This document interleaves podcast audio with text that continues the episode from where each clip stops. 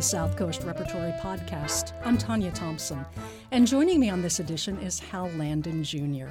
His connection to South Coast Repertory goes back to the theater's early years, starting in 1967 with the production of Playboy of the Western World.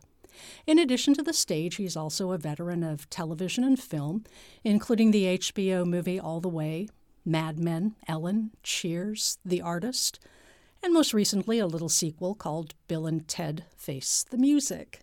But to most of us, Hal is Ebenezer Scrooge in SCR's annual production of A Christmas Carol, a role he originated 40 years ago and a role that he will bid farewell in 2019. Hal, welcome. Thank you so much for joining me. Thank you. I want to take a look at Scrooge in a moment, but tell me about theater where did you and theater meet? I think you grew up in Arizona. I, I did in uh, in Tucson, um, and uh, well, no accident. Both both of my parents were um, actors. My dad had been an actor in uh, film in the 40s, made quite a few films. But when uh, he hit a little bump in the road, and terms of that it was sometimes happen with actors, decided to give it up for a while. And so we moved to Tucson, Arizona, which was where my mother was from. But while there, uh, he did tons of community theater, and they had a pretty high quality community theater there. And after a few years, uh, when uh, my sister and I had kind of grown up, uh, she started acting uh, with that community theater, and they were both really good. so um, so I didn't get into it right away. Maybe that was the reason. Uh, it wasn't until college I, I, had plans to play on the University of Arizona uh, varsity basketball team, but the coach decided that probably wasn't such a good idea afterward. So I was just looking for something to do. so I took an acting class, and as happens with a lot of people, uh, I got bit by the bug. Mm-hmm. So I then switched majors to acting, and that was that was that. Well, and stage, theater in particular, why is that such a strong calling for you?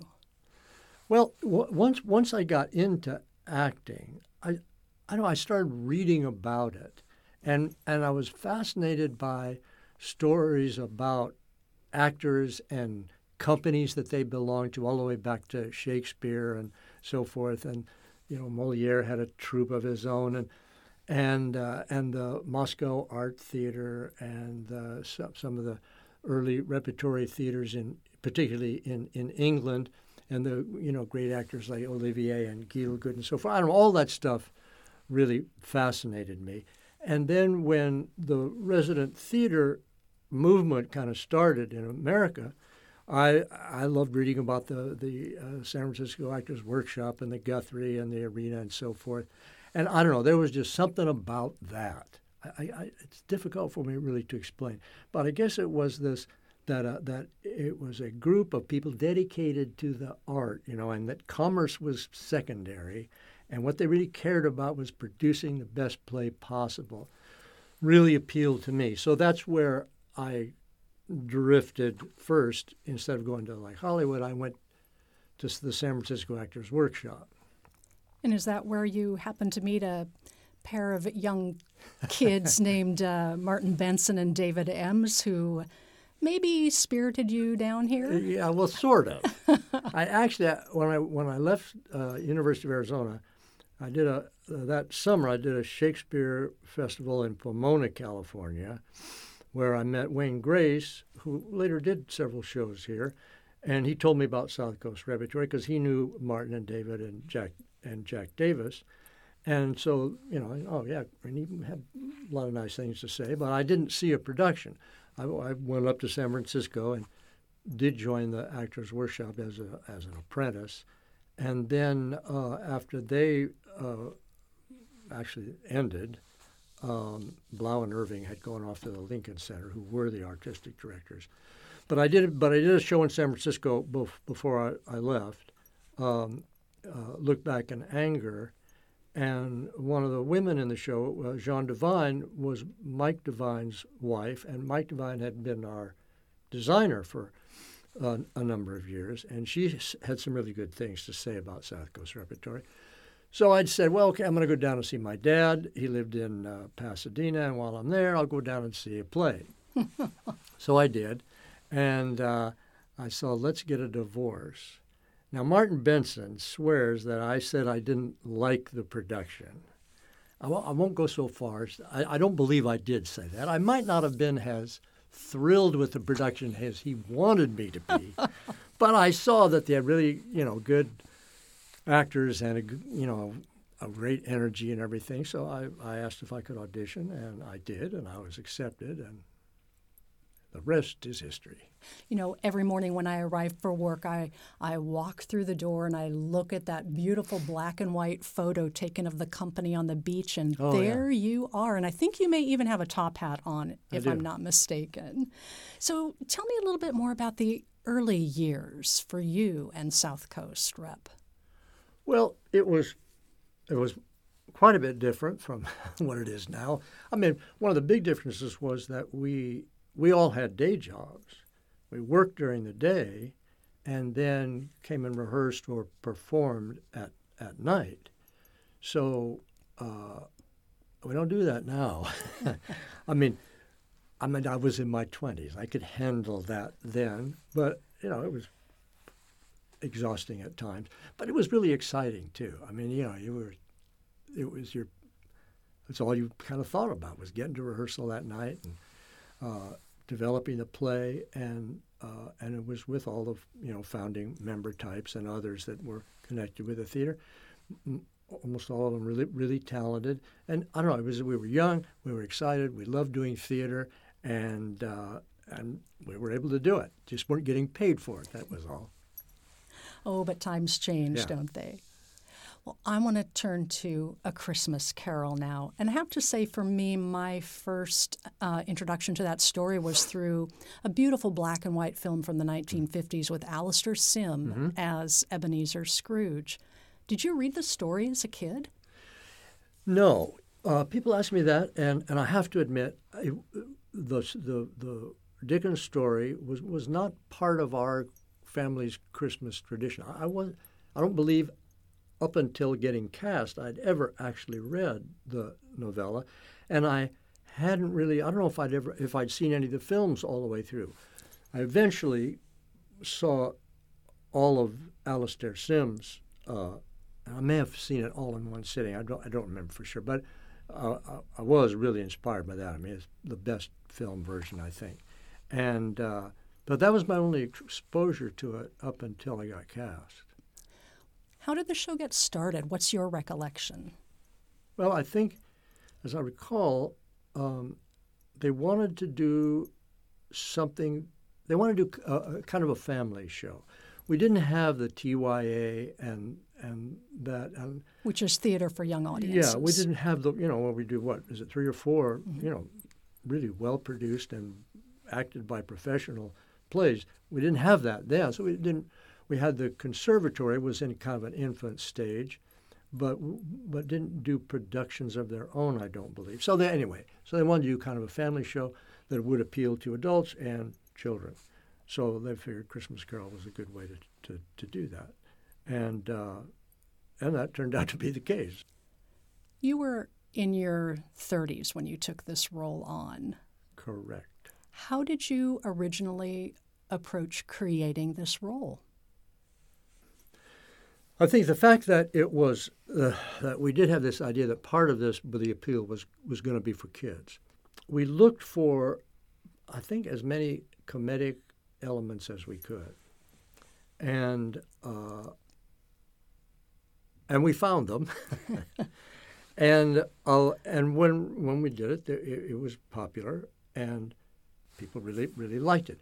But there was was the suggestion that were we really being faithful to the to the kind of the spirit of Dickens, and I think we had to admit that maybe we weren't being completely faithful. I mean, there's tons of humor in in even the bleakest of Bleak House. there's humor. Um, so you, you don't want to shy away from that, but you also want to address all the other uh, values and e- elements within the play. And so I think from that point on was a, for me anyway, and I think for the rest of the cast and for John David, the director, was you know ways of finding how we could make those those points clear. Also, How was it that the somersault came to be? That is such an athletic and iconic moment, not only for the audience in the show, for you probably, uh, over the years being fun, I would hope, but it's a turning point for Scrooge's character as well. right? Well, John David wanted that scene at the end, especially when when he's getting dressed, to be as filled with joy and so forth. Uh, you know, all the emotions that Scrooge is, is feeling after his transformation. So we actually had originally a lot of business in that, which has since been cut. I was doing stuff with the overcoat and some of the other clothing, and it, it is probably, probably, it was probably good that we cut it. but in the process of rehearsing all that stuff, all that business, I had placed the hat on the bed while we were rehearsing. I mean, about where I place it now when I do the somersault. So, so I placed it there, and then we were still talking and doing some other stuff, and maybe rehearsing some other stuff. And so then, so now we, we finished all that, and then so okay, what? How are we going to finish the scene? And so John David was suggesting, well, what, what, what if you did a somersault off the bed? He he he knew that I had been a a, a, diver in high school and college, so he thought I could forgetting that it wasn't water I would be doing the flip into. So, um, I mean, I suppose I could have done it maybe that year only, but um, it would have been risky to, you know, sticking the landing every time. So I, I thought that's probably not a great idea. Um, but then I saw the hat, and I think I said something like, "What? Well, what if I, what if I stick my head in the hat and then do a, a somersault to the other side of the bed?" And uh, and John David said, "Well, "Can you do that?" And I said, "I don't know. Let's see." So I tried it and I did it, and it's been in ever since. And probably more than a thousand times. Probably, yeah. I did manage to miss twice, Oh, much to my chagrin, but and what did you do? well, the first time I just didn't stick my head in far enough. So I did a somersault, but the hat wasn't on my head. but it was still there, so I, I was able to go back around and then do it successfully. The other time, I had I don't know what happened. The hat was there, and then it was gone. I, I mean, it went off stage. It went flying. I, I, I don't. I just. I don't know what. I don't know how I could possibly have done that, but I did. but I haven't done it since. So Gremlins. It was a while ago. Yes, yes. Well, over the course of these four decades, how do you come to the character of Scrooge each year? How do you delve into his character to continue learning more or finding fresh ways to interpret him? Well, I do start kind of playing around with it, and and and usually just my, you know, my, just doing that will will give me an idea for a, another look at it. And but usually that look or that approach is fairly drastic, but I'll go ahead and do it. I'll, I'll, I'll rehearse it a little bit, and and I'll I'll get really excited about playing him like like I was trying to play him. I thought, you know, actually, there's a kind of insanity about him. You know, I mean, this obsession. So I was playing around with having him be, be just loopy crazy, you know, and I, and I was really excited about it. But then, uh, fortunately, it came to me that no, this might be just a little too much.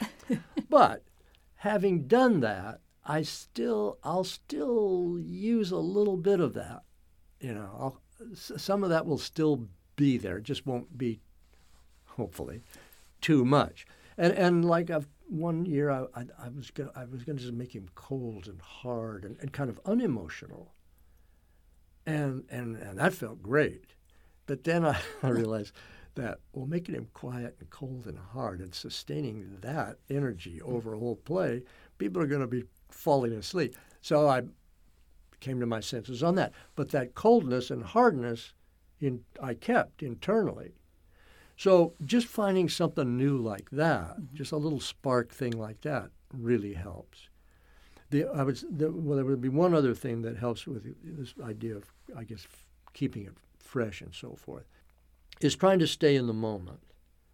Now, you want to do that as an actor all the time, and I have, have tried to do that as an actor, but I have become more successful at it, I think, in playing Scrooge and, and having done it for such a long period of time because now I don't have to think about the lines.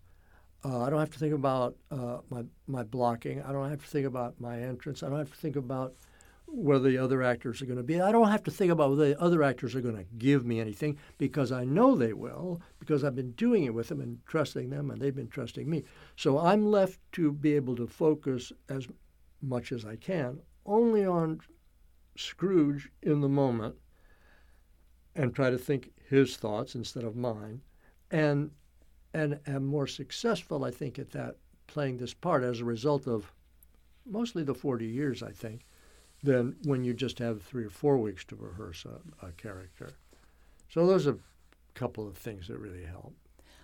Are there any lessons or things that you have learned about yourself in the process of portraying Scrooge over the past years? I've learned that I'm not a miser. and I won't be. No, I just I think what's well, I don't know how. What uh, the thing I learned about Scrooge, because I always wondered, well, well, well, you know, is there a is there something inside him? Uh, I mean, there must be some kindness, some humanity in there somewhere. And, and I even thought at, at times that I should show that at some point during the early part. But the more I r- realized that, no, it, it, that's gone.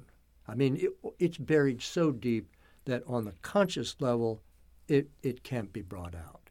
No, nobody could speak to him. Nobody could convince him. Nobody, no matter how logical, whatever, he's going to stick to these val- these miserly values, if you will.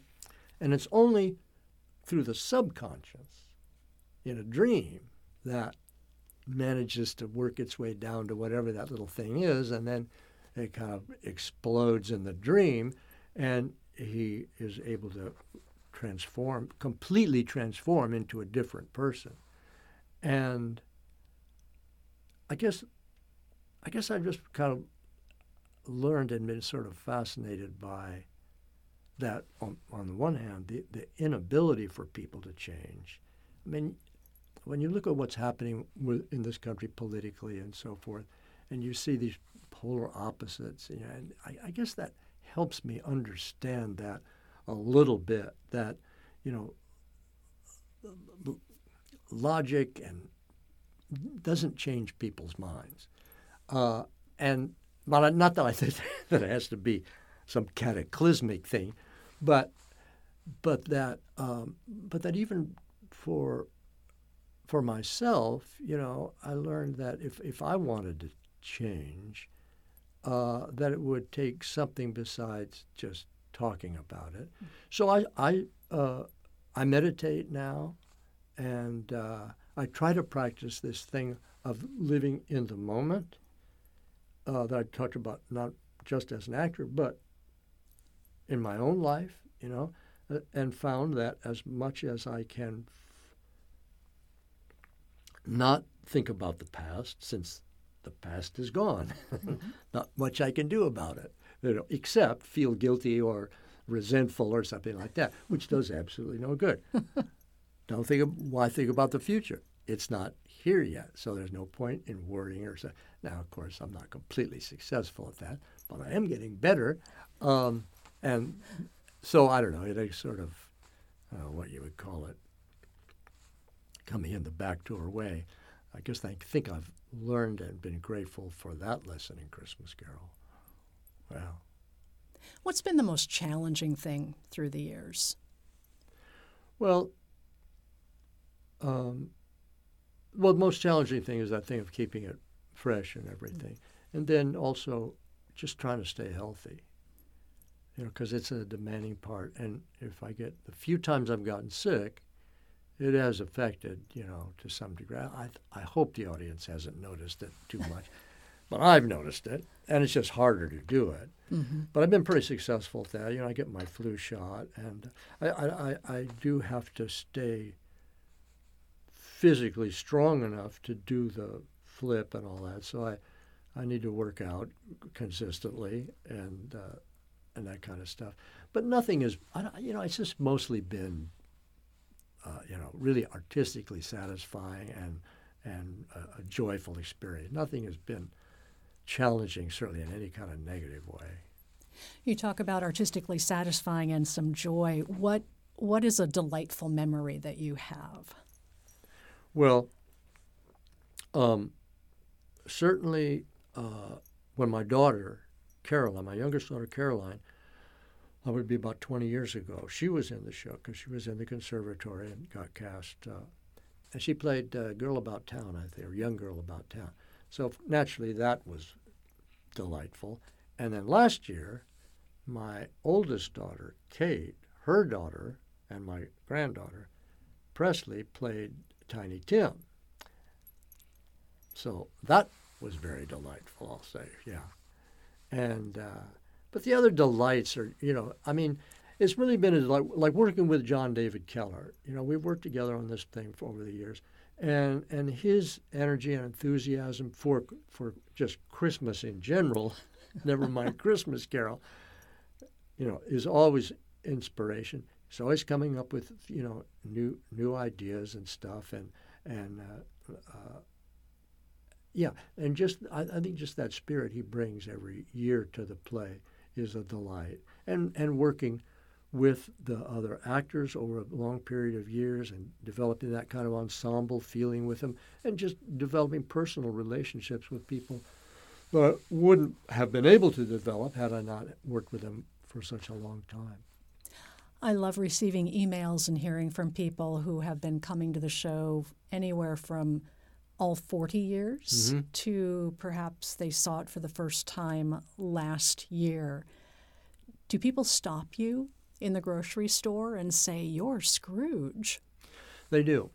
They do. And that's, that would, that's probably one, well, one of the main things is, that has kept me doing it for 40 years because I'll think about, I'll think about ah, I've done it enough, you know. But then somebody will come up, just like you say, at a grocery store or at the gym or something, and say, you know, how much this show means to them, how how much, uh, yeah, it means to their family, and and like you say, somebody say, well, my parents brought me when I was a kid, and now. Now I'm bringing my kids, you know, and in some cases those kids are bringing their kids. So um, yeah, I mean you can't beat that. That's uh, that's really special. There's another element you touched on it briefly about uh, children in our theater conservatory here who audition for the opportunity to be in the show. Mm-hmm. What is that dynamic like, having those young, um, eager kids be be part of this professional company production? Well, they certainly bring a energy to the uh, uh, production. No, it's great. I mean, and um, when I can look into young Ebenezer's eyes and see that he's thinking what Eben, young Ebenezer's thinking or going through, the, that the effect on me is, you know, considerable. What is going through your mind now as you're preparing to step down after 40 years as this character on this stage for this audience? Um, that maybe I decided to quit too soon. That I no. no, no. Actually, I don't have any doubts about that. Uh, it's funny because I didn't. I don't have a specific reason for stopping. It's like I'm, I'm not tired of doing it, and uh, but I realized, well, I got to stop sometime. I can't just do it forever. And for some reason, 40, 40 sounded so right. So that went into that decision. But but I'll I'll it will be emotional. I hope I get through the whole thing. yeah. I think on that note, we'll wrap up this edition of the SCR podcast. My thanks to Hal Landon Jr., whose 30 final performances as Ebenezer Scrooge in A Christmas Carol in 2019 will wrap up four decades with the show and as that memorable character. Hal, thank you so much. It's been such a pleasure. Sure, thank you. Your final chance to see Hal as Ebenezer Scrooge is during the 40th anniversary production of A Christmas Carol, which runs on our Segerstrom stage November 30 through December 24, 2019. Today's sound engineer is Mike Ritchie. And for more information on this and other productions at Orange County's Tony Award winning theater, visit us online at scr.org.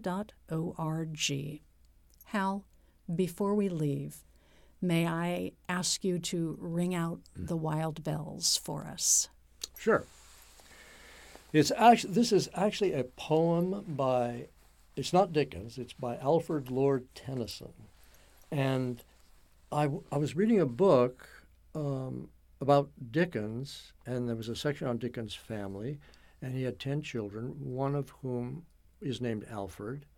And it turns out he's named after Alfred Lord Tennyson, and, and that Dickens and he were great friends. Oh. Yeah. But Jerry Patch, in his genius, uh, saw that it fit perfectly. So, ring out wild bells to the wild sky, the flying cloud, the frosty light. The year is dying in the night. Ring out wild bells and let him die. Ring out the grief that saps the mind, for those that here we see no more. Ring out the feud of rich and poor. Ring in redress for all mankind. Ring out old shapes of foul disease. Ring out the narrowing lust of gold. Ring out the thousand wars of old. Ring in the thousand years of peace. To Christmas.